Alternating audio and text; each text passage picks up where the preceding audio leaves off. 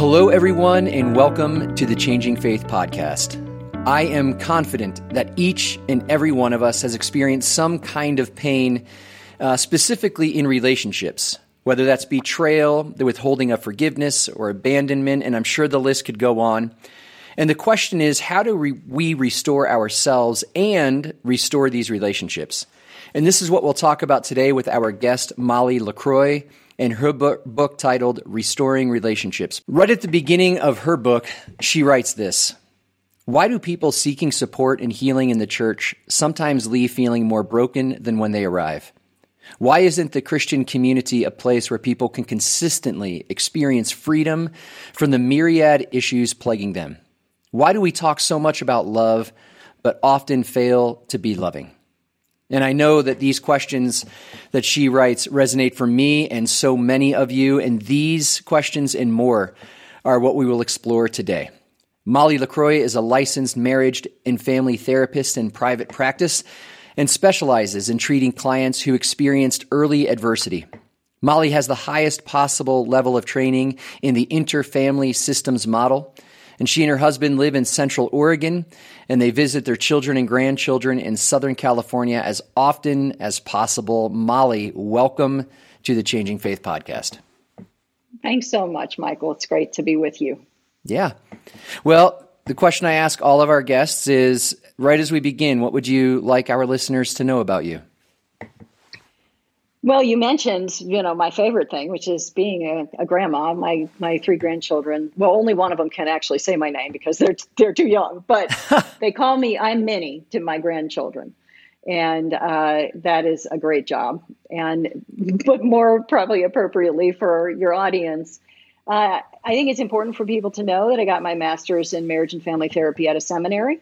So I've always been interested in the integration of secular models of psychotherapy and um, scripture, theology, um, doctrine, you know, so that's that's my passion and my training. And I, I picked up from reading the book that you see a great integration uh, between those things, scripture, theology, and, and uh, models of therapy rather than any sort of conflict. Would that be correct? Absolutely. Yeah, it's, you know, it goes back to the truism, all all truth is God's truth. And mm-hmm. so psychotherapy models are based on observing humans and how they function. And there are lots of, of very helpful healing modalities out there. The one that I um, prioritize in my work is called the Internal Family Systems model. And it's the one I have found to be most congruent with mm. Christian spirituality. So it's been extremely helpful. Wonderful. Well, let's talk about your book. You you divided it up or, or structured it in four parts. And the first part is titled Wounding the Wounded. And it reminds me of a quote I once heard, and I think it was uh, a college professor who I heard say this, when she said, "The Christian army is the only one who shoots their wounded." Mm. Uh, and in this part of the book, you speak about our tendency to judge. Uh, judge on who is in and who is out, and you make an observation about how this kind of judgment really breaks our connection to one another. Uh, can you say more about that, that connection between judgment and disconnection? Yeah, well, and anything, fundamentally, anything that we are feeling toward another person that isn't loving is going to break connection. And judgment is one of those things. Um, there's a lot of that in our world, not just in our Christian community right now. It's, you know, it's a way of, you know, the othering. Your audience can't see me putting quotes around that word, but, you know, placing people in, in another category and diminishing their humanity. And, and that's really at the heart of judgment. And we all do this all the time. So it's really about recognizing and catching ourselves when we're doing that and saying, wait a minute, you know, kind of using our little assessment to say, is this motivated by love? You know, am I categorizing this person in this way um, as because because that's a loving thing to do? Um, and, and judgment is just one of the many things that block our connection. You, you just used the word dehumanizing, and it does seem to be everywhere right now. Uh, maybe I'm just on social media too much. I don't know. But what do you, what in your work have you discovered is behind that? Because I don't, my assumption is, and I think what's behind my question is I don't think a lot of us would do that intentionally or even say this is what we are doing. And yet we can stand back and see it. And I'm wondering, what have you learned is behind this dehumanization of other people? Fundamentally, it's fear. Hmm. Fear drives these unloving responses. And whether it's judgment or legalism, you know, some of the other things that I tackle in the first part of the book that wound other people, even something that's as supposedly well-intentioned as advice giving can actually be a, a fear-driven strategy to keep someone's pain at a distance. Hmm. You know, that's that it's almost that reactive, someone comes and they're in distress, and instead of sitting with them and a- allowing them to simply feel what they're feeling, you know, part of us jumps in with, oh, well, here's what you need to do. And that isn't loving, because it's more loving to just let each other feel what we're feeling as a starting point. Hmm. So What what are the results of then of the, these breaks in relationship and this disconnection uh, that we experience in all of the different ways that, that it happens? What are the result in personal lives? Well, when we're disconnected from one another to the varying degrees, you know, we're we're also, and I always think in threes, you know, we're disconnected from God to an extent. We're disconnected from ourselves as we're disconnected from others, because you know, we can't separate these things. And and the result is a lot of pain, you know, so unmet needs. Um, when we're disconnected, we often speculate. If there's a void between, say, me and some important person in my life, you know, this is something I used to joke, if I could do the research, I'd find it to be one hundred percent true, that our speculation is always has a negative uh, valence. So oh, yeah. we don't, you know, say that friend who hasn't called in a while, we speculate about what did I say? Why, what did I do wrong? They must not like me anymore. We don't think, gosh, they must be hurting right now. Maybe I should reach out to them. Well, maybe sometimes we do, but a lot of times that speculation is negative. So anything that disconnects us leaves us open to that. Um, and we're not going to get our most fundamental need met, which is for connection, which is mm-hmm. that intimate, you know, being loved and loving um, the other when when we're blocked. You know, I, these these what I call fear-based strategies. I call them strategies because they the intent is to protect ourselves from pain, and and we do a lot of that. And it backfires because it blocks us from the connection we need to heal the pain. Hmm. Well, I love that you you start the book there, because it really, I feel like it gives us a, which is your intent, gives us a starting point of understanding what's actually disrupting us, disconnecting us, mm-hmm. breaking our relationships. And then in part two, you talk about understanding ourselves.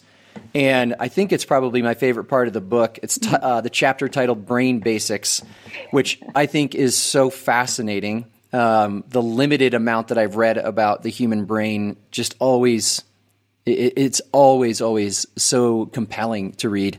And I know that we don't know much about the brain comparatively yet anyway, but I'd love for you just to walk us through some of the physiological uh, realities that happen in our brains during times of struggle. Yeah, well, it really, it goes to back to the beginning of how we enter this world as humans. And I love that you like that part of the book, because I wrestled, I love interpersonal neurobiology. And I thought, how am I going to take this topic and make it accessible to people? Because I my think you did. And I'm, oh, well, I'm a bit you. of a nerd, by the way. So I, all the science stuff, yeah, I, I can nerd out on that for a long time. Great. Um The reason I felt it was so important to put that information in the book is because I want readers to understand um, why humans are so vulnerable, because ultimately mm. it is fear of vulnerability that's driving the things that disconnect us. And so when we can understand and accept our vulnerability, that opens the path to connection. And so we come into this world as humans with incredibly immature brains, um, the most immature by far of any mammal. And so our environment shapes our brains um, to hmm. a very great degree. And yes, we come in with a certain temperament and we have a, a genetic loading, but we've even found in the field of epi, um, epigenetics that our genes are expressed as a result of our experiences. So we could have a genetic predisposition to something, but that, other than a few key things like eye color and hair color and things, it's not determinative. It's it's there. It may it may happen, but environment makes it happen. So so our environment shapes our brain, and um, and one of the core things that happens is we have experiences, beginning with our primary caregivers.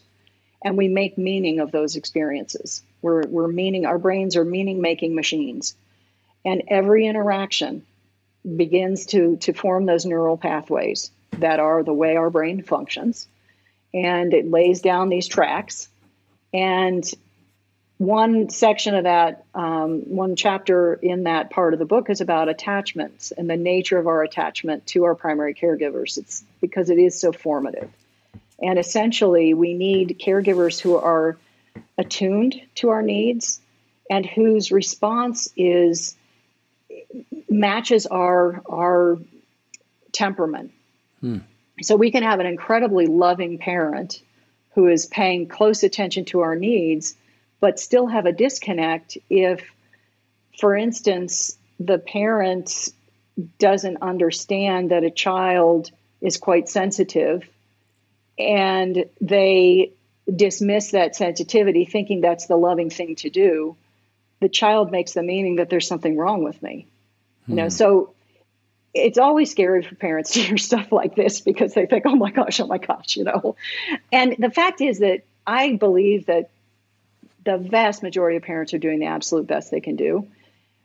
And none of them are perfect. None of us are perfect. And one one good thing is that repairing the ruptures of attachment that are inevitable actually strengthens the relationship. So that's mm. good news. Um, and and part of my hope is that as parents understand themselves and do their own work of healing, they are going to be much more attuned to their children and much more able to meet their needs. Um, so we make meaning of all these experiences.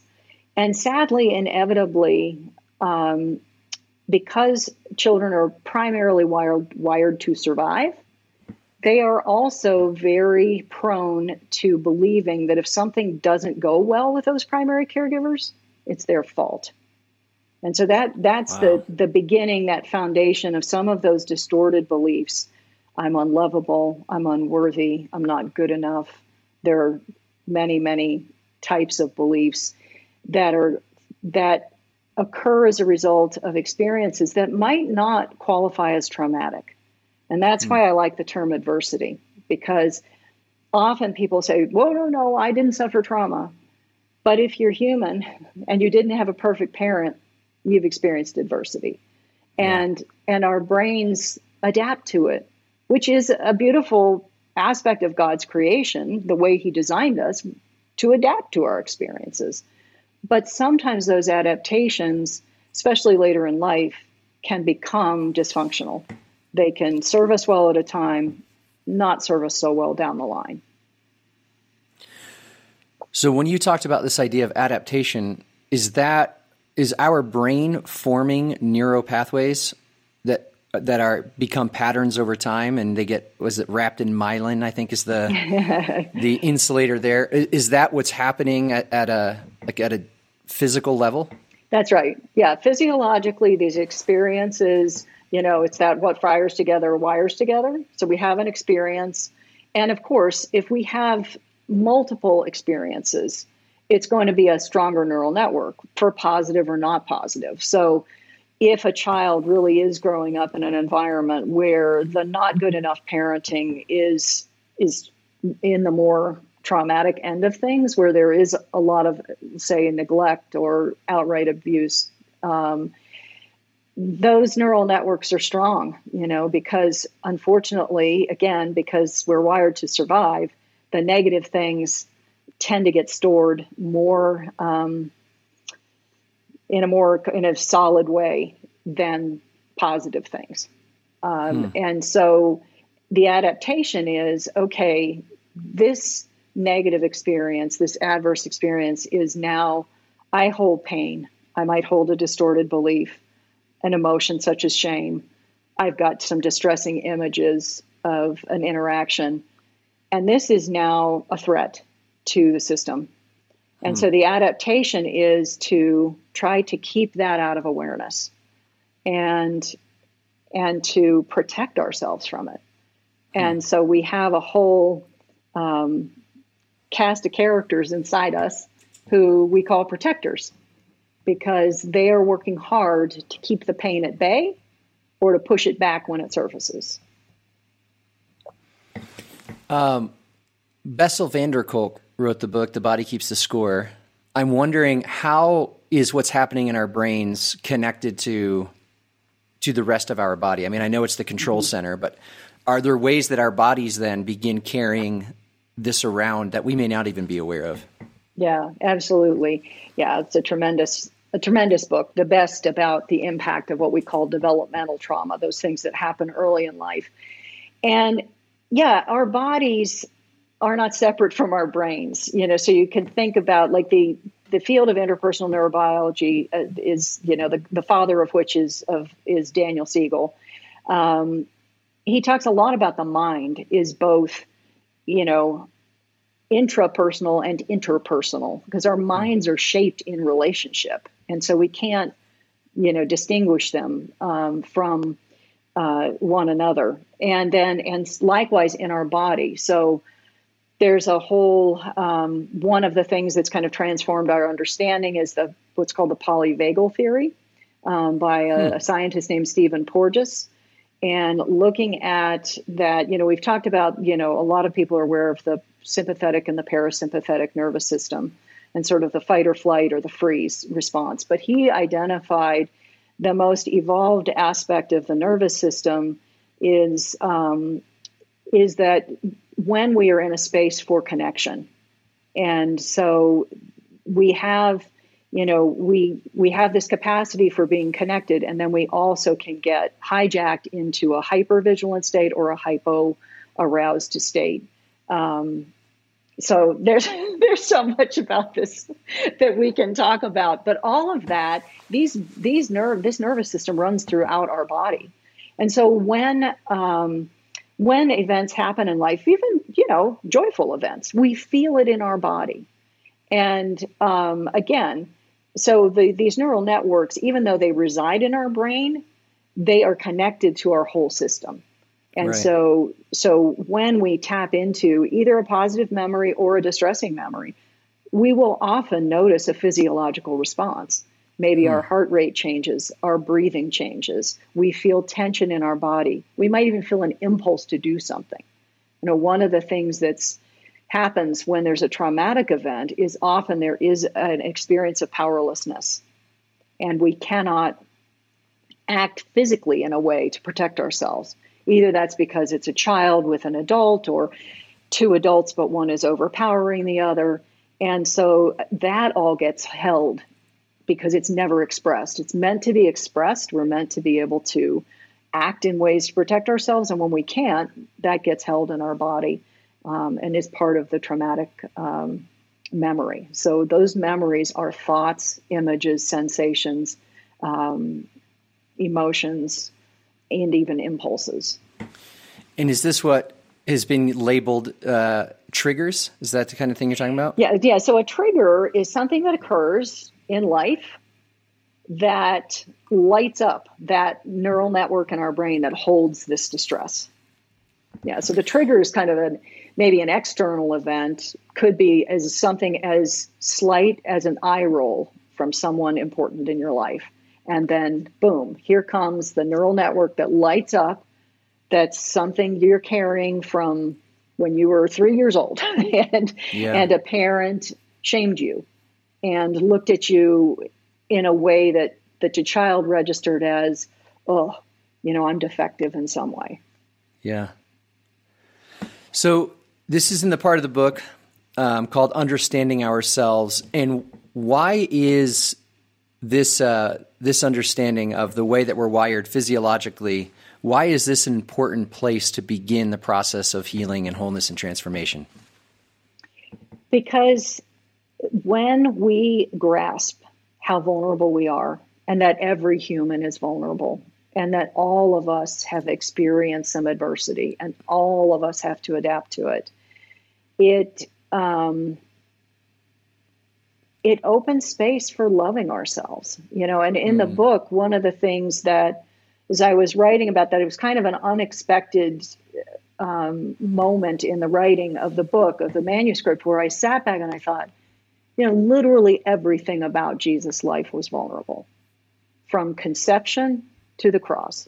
Every, you know, if you if you look at every single thing, you know, so one of the key messages there, I believe, is the redemption of vulnerability. And we've, you know, social science has discovered this. You know, you cannot have good, intimate relationships if you aren't able to be vulnerable with one another. Yeah. Um, but vulnerability is something we deeply fear because it's risky. You know, when we're vulnerable, we are open to the possibility of wounding. So it's this fundamental paradox. And I believe it's, you know, when we look at Jesus' life, it's God's word to us to say, you know, I'm redeeming vulnerability. Hmm. And and vulnerability is the path to healing, and it's the path to connection. Yeah. I've always joked that I'm going to discover a way that success and power are the way to redemption and healing. I right. think I'll be looking yeah. around a long time. Yeah, yeah. One of the things I, I I enjoyed too about this part of the book is in the way that you talked about it was just seeing again and again how integrated we are as human beings. That so often we talk about our soul or spirit, and this is in some strains of Christ, the Christian tradition, as though there's something like other, and then this physical part of us is the part that we're going to abandon. And but just the integration of our neural networks, our bodies, the way everything is wired together, um, is a really, really beautiful uh, thing to consider, mm-hmm. uh, especially when it comes to vulnerability and it comes to healing and wholeness. You um, you move on from part two into part three, and this one is called A New Spiritual Practice, and you write, "The journey of healing begins in our inner world because that is where we hold our wounds and protective strategies." And I point this out because I've seen both in my life and in the life of others that in an effort to stay away from what's within us, we're often busy pointing the finger at others. And I've even seen in some cases in, in unhealthy therapy enables us to do that. Um, so can you talk more about what the inner work looks like and maybe also why we so often quickly point the finger outside as a way of keeping ourselves away from our inner world? Yeah, well, it helps to start with that, that tendency to point the finger at the other. Um, because as we um, turn our attention inside ourselves and begin to understand ourselves in a different way, the first thing we encounter are these protective strategies. We're loaded up with them. And so, um, and some of those strategies are a way to protect ourselves from feeling the pain of our wounds, you know, to keep it at bay. So they're sort of proactive. And those are the things we do to control other people's perception of us. That might mm. have to do with our appearance. Uh, it could have to do with our accomplishments. It's, you know, it says, you know, what you were alluded to before, you know, power and And all of those things are ways to manage people's perception of us. And they, and they, you know, they're a, a uniform or a shield that we wear. Um, there are n- numerous strategies, perfectionism, um, you know, all the things we do to, to keep up with societal norms, for instance. So we're trying to manage people's perception of us. Um, Other of these protective strategies are more reactive. So the pain surfaces and I have to push it back down because I don't want to be overwhelmed with pain. And those are um, at the more extreme end are things like substance abuse and other compulsive behaviors. Um, but there are a lot of socially sanctioned uh, behaviors in that realm, which are, you know, workaholism and overexercise and all kinds of things that, again, are socially sanctioned, but they're really about numbing ourselves from pain and distracting mm. ourselves from it. Hmm. So we've got this this whole stable of protectors um, in us, and um, and some of that, you know, it protects me to focus on your, you know, the things you aren't doing well. So as we're talking, you know, I've been thinking about that, you know, the blaming game that couples play. Um, you know, if if my spouse would just take out the garbage and do the dishes, and, you know, my life would be so much better, you know. And obviously there's some much more significant examples of why couples get into the the, the finger pointing that goes on. That's, that's really, really common. Um, and it's, it, it, if I can focus on this other person and, and what they're doing, I don't have to focus on me. Um, and so, So we live out of these protectors, these parts of us that are that have they've adopted these strategies for good reason. They mean well, no matter how dysfunctional the results of what they're doing. They're well-intentioned, um, but they've taken on jobs because our experiences required it to adapt, and now we're stuck in this place. And so mm-hmm. the path begins with with um, differentiating what you know what we think of as. Yeah, there are a lot of names for it. Self is is what this model I use in my work, Internal Family Systems, calls the leader of the internal family. I like that term, leader. Um, you know, we this leadership is in harmony with the Holy Spirit, where we can draw on the resources that we have because we're created in God's image. And so we begin by differentiating. There is a leader in all of us because all of us are created in God's image. We all have those resources we can tap. Uh, whether you call it your true self or your highest and best self, whatever term works. Um, when we can differentiate and recognize the leader is different from the protectors in the system. The protectors are another category of internal family members, again, took on these jobs because they had to. And we start by befriending them. It's like any other relationship. Well, tell me more about why you're doing this. You know, when... You know, so-and-so does that. Why do you show up and point the finger at them? You know, why are you criti- feeling critical of them? Tell me more, you know. So that's the beginning. And I, I, I love that part about befriending our protectors and the exiles. Uh, and I'm going to ask you to, to give a little bit more about the exiles, too. Okay. Mm-hmm. Um, it reminded me of a fellow named Bill Plotkin. He's a wilderness-based depth psychologist mm-hmm. uh, based out of Durango, Colorado. And in his book, Wild Mind, he refers to these protectors as the loyal soldiers, mm-hmm. uh, yes. the ones that they, they formed in childhood as a way of protecting us. And oftentimes the reason we don't grow up, this is his language, uh, and we live as adolescents no matter how old we are, is because we try to overcome the loyal soldier rather than, in your words, befriending them. He would say welcoming them home and thanking them. Uh, but I'd love for you to talk more about that because I think it's such a it, there was a tremendous similarity between your work mm-hmm. and his, and I I have found it in my own growth such an incredibly helpful mm-hmm. perspective and insight when it comes to healing and, and growing and becoming more whole. Yeah, yeah. Well, it's it is it's incredibly powerful because it is loving ourselves, you know. So.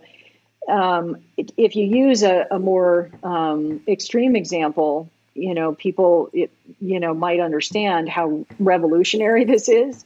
So let's say a part of me decided that the best strategy for numbing the pain of my trauma is to drink to excess. And, and so the strategy to get through life is to rely on alcohol to numb the pain. And as you know, as you know, as your listeners know, that has a lot of, of that comes at a cost, you know, to mm-hmm. relationships in all sorts of ways, to, you know, to the person's ability to, you know, to function as, as an adult. But this part of the system means well, you know, it works, it does numb the pain. And so, you know, that doesn't mean that we say, okay, go ahead and keep doing it. But when we can start by saying, I get it, you mean well. You are doing this because you think there is no other way. Now, the leader of the system brings the hope and says, what if there's another way? Hmm. What if we could heal that wound that you are so worried about so that it never can overwhelm the system again? Would you be willing to work with me? Would you be willing to partner with me?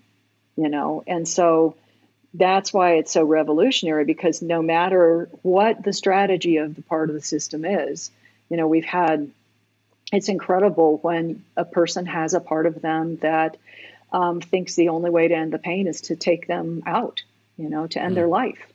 And when you can negotiate with those parts and say, I know that, you know, you, first of all, if you ask them, um, do you actually want the person to die? They don't, they will say no. No, they don't. But they don't think they have a choice. And that's where we bring right. the hope, because there's always hope of healing. You know, to yeah. me, that is the foundation of, you know, Jesus announced his ministry in Luke four, eighteen and nineteen. It's all about healing. We have yeah. hope for healing. That is, it's not about like white knuckling life and going to heaven. No, the kingdom mm-hmm. is now. We can heal now, you know. Yeah. Um, and so there's real power in befriending, no matter what the strategy is, understanding that is not the that is not the intended role of this member of the internal family. You know, God is multiple, created us in his image. We're multiple. Um, and and this multiplicity was just meant to be a beautiful reflection of God's image. And what happens when adversity occurs is parts have to take on these jobs. And ultimately, when the wound is healed, they get to give up those jobs and they get right. to go back to being whatever they were meant to be. Yeah. A question that came up in my mind when I was, as I was listening to you is we, we have a lot of, I would say, for lack of a better term, militarized language mm-hmm. in our spiritual world. Mm-hmm. And w- by that, I mean things like combat, overcome, defeat. Mm-hmm. These are all, you know, uh, language of wh- whether it's conflict, fighting, war. And I was sitting with someone a few weeks ago, and we were talking about their loyal soldier, to use Plotkin's word or to use yours, the protectors and exiles. And he made the com- comment, I have to combat that. And one of the questions that came up in my mind as I was listening to you and thinking about that conversation is, when we try to combat our protectors, is that almost like a self-defeating exercise because they're there to protect us? And if we're going to war with them, it's only going to increase things and make things worse. Would that, would that, uh, what would your response be to that?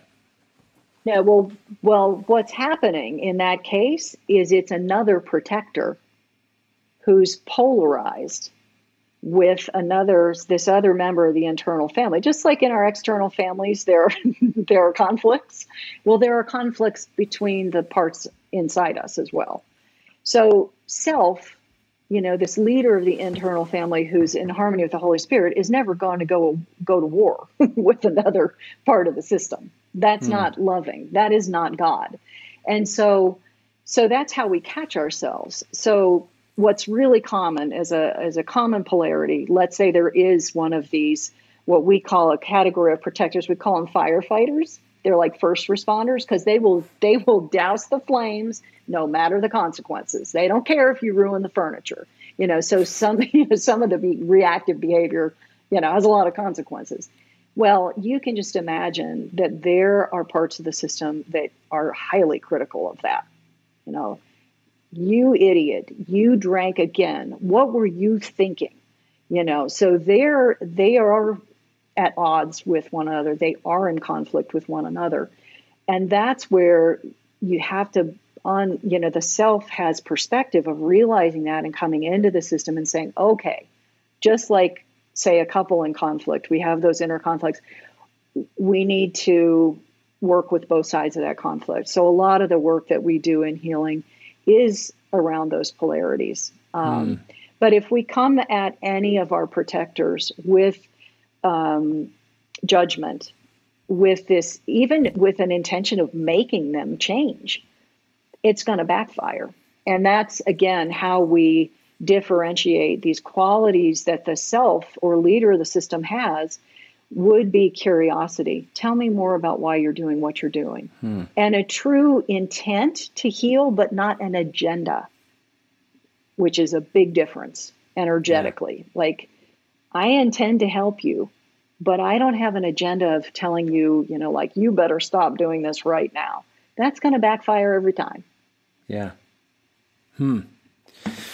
Well, you get into the, the final part of the book, the fourth part, and talk about loving others as we love ourselves. And you write about our fear of grief and our fear of vulnerability. And I'm wondering, um, what's behind that fear? What have you discovered is behind that fear in your work?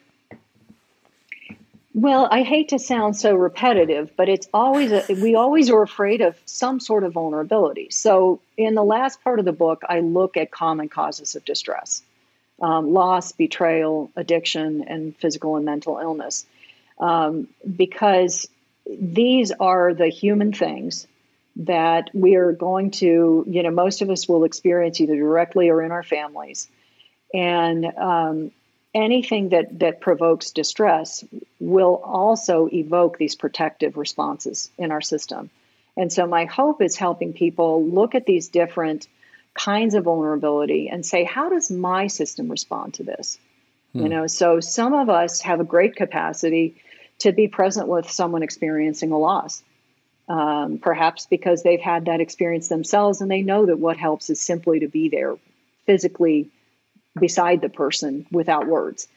Other people have never experienced uh, loss, or they've never processed the losses they've experienced. And so they hold a lot of it. They hold a lot of unresolved grief. And so the, the idea of being with someone else's grief is just, ooh, you talk about triggering, you know, it just mm. lights up their whole system. And so they're much more likely to respond with a protective, you know, sort of minimizing is, is a big one. Um, oh, you'll get over this. I, I worked at a hospice for four years, and I can't tell you how many times I heard stories for, like, a woman who'd lost her husband of over fifty years being asked three weeks later when she was going to start dating. I mean, you know, people, Americans have a real hard time with grief. Our culture is all about, like, being stoic and moving forward and being positive, and And when someone's grieving, they need space and time to be sad. And um, so so that's it. It's all about how, because of each of our individual experiences, how is my system adapted to vulnerability, to pain, to distress, to adversity? And learning that and befriending these protective members of my system. And you've you've used the word exile. We call the wounded members of the system exiles, because the protectors want to keep them in the basement of the family home, locked up where they can't be a threat. Um, and so we negotiate with these protectors, gain their trust, meet with the exiles. Let's say an exile is a part of the system. Let's say someone lost a parent at a young age and they just didn't have the support that they needed to process that grief. Um, and so it's stuck. One of the things I found, again, working at a hospice is it does not matter how long ago that loss occurred. If it hasn't given, if if if the system hasn't had a chance to heal, it is still in there. Um, the full weight of it is still is still in there. And so, um, so you know, each of us have, has a unique experience. And when we can learn our own system and heal our own wounds, then when we are, you know, in relationship with another person who's going through something, we're going to be able to be a loving presence, which is fundamentally what we need. Love can take mm. many forms. Love can look like courage. Love can look like creativity. I mean, um, but but that's how we then reconnect. Yeah. And you conclude the your book with an invitation toward transformation, and that's over and above uh, exhortation. And I, I'd love for you just to uh, help us understand what the difference is between those two things and why it's so important. Well, one of the things that inspired the book was my own reactivity to uh, in various church contexts, even even worship music, you know, just in, in myriad contexts, uh, a lot of exhortation, you know, do this, do that. This is the way you should think. This is the way you should act. And and that's simply not helpful. It does not help a struggling person. They know that, you know. I mean, I, I was just writing a piece this morning about why why we are no, know we're beloved, but we don't feel like we're beloved. You know, I mean, we can know a lot in our heads that we do not feel viscerally. We don't, mm. you know, it doesn't penetrate, you know, be, below our neck. And um, and so that's my beef with exhortation, and that what we are really called to in this life, I believe, is transformation, and that requires healing. Um, and so this, what I call a, a spiritual practice of connecting with these different parts of ourselves, befriending them, helping them, you know, release the wounds that they hold, shapes and shifts the whole system, and opens more space um, for loving ourselves, others, and God. Well, Molly, I'm so glad you put the effort into writing this book. I think it'll be helpful for a lot of people, and um, yeah, so many, so many insights and eye-opening moments for me going through it. So, wh- where can our listeners find you online? My website is molly lacroix dot com, and LaCroix is L A C R O I X. Like the water. And I'm on Instagram and Facebook uh, at Molly LaCroix, L M F T. Um, those, are the, those are the primary ways. Through my website, they can find out about the book, how to follow me on social media, read my blog, you know, that kind of thing. Perfect. And uh, where is your book available? Just through Amazon. Okay. Yep. So there are well, links on the website that is, I think. To get that. Yeah, that's right. Somebody listening to this is going to have that book on their doorstep in two hours. So with the way Amazon works now, uh, well, I will put your information in the in the notes uh, for this episode. Uh, Molly, thank you so much for being here on the Changing Faith Podcast. I so appreciate your work. No, oh, thank you so much for having me. It's great to, of course. Great conversation. And thank you to all of you once again for joining with us for another episode of the Changing Faith Podcast. My prayer for us is that we would be those who come to understand deep in our bones that we are pursued by a God who loves deeply and freely. And because of this, healing, wholeness, transformation is possible. And I pray that we would become courageous enough to take the journey of transforming our fears into love and doing that through deep connection. So thank you again to Molly for being with us, and thank you for joining with us for another episode of the podcast. That is it for today. And so until next time, as always, much love and peace be with you.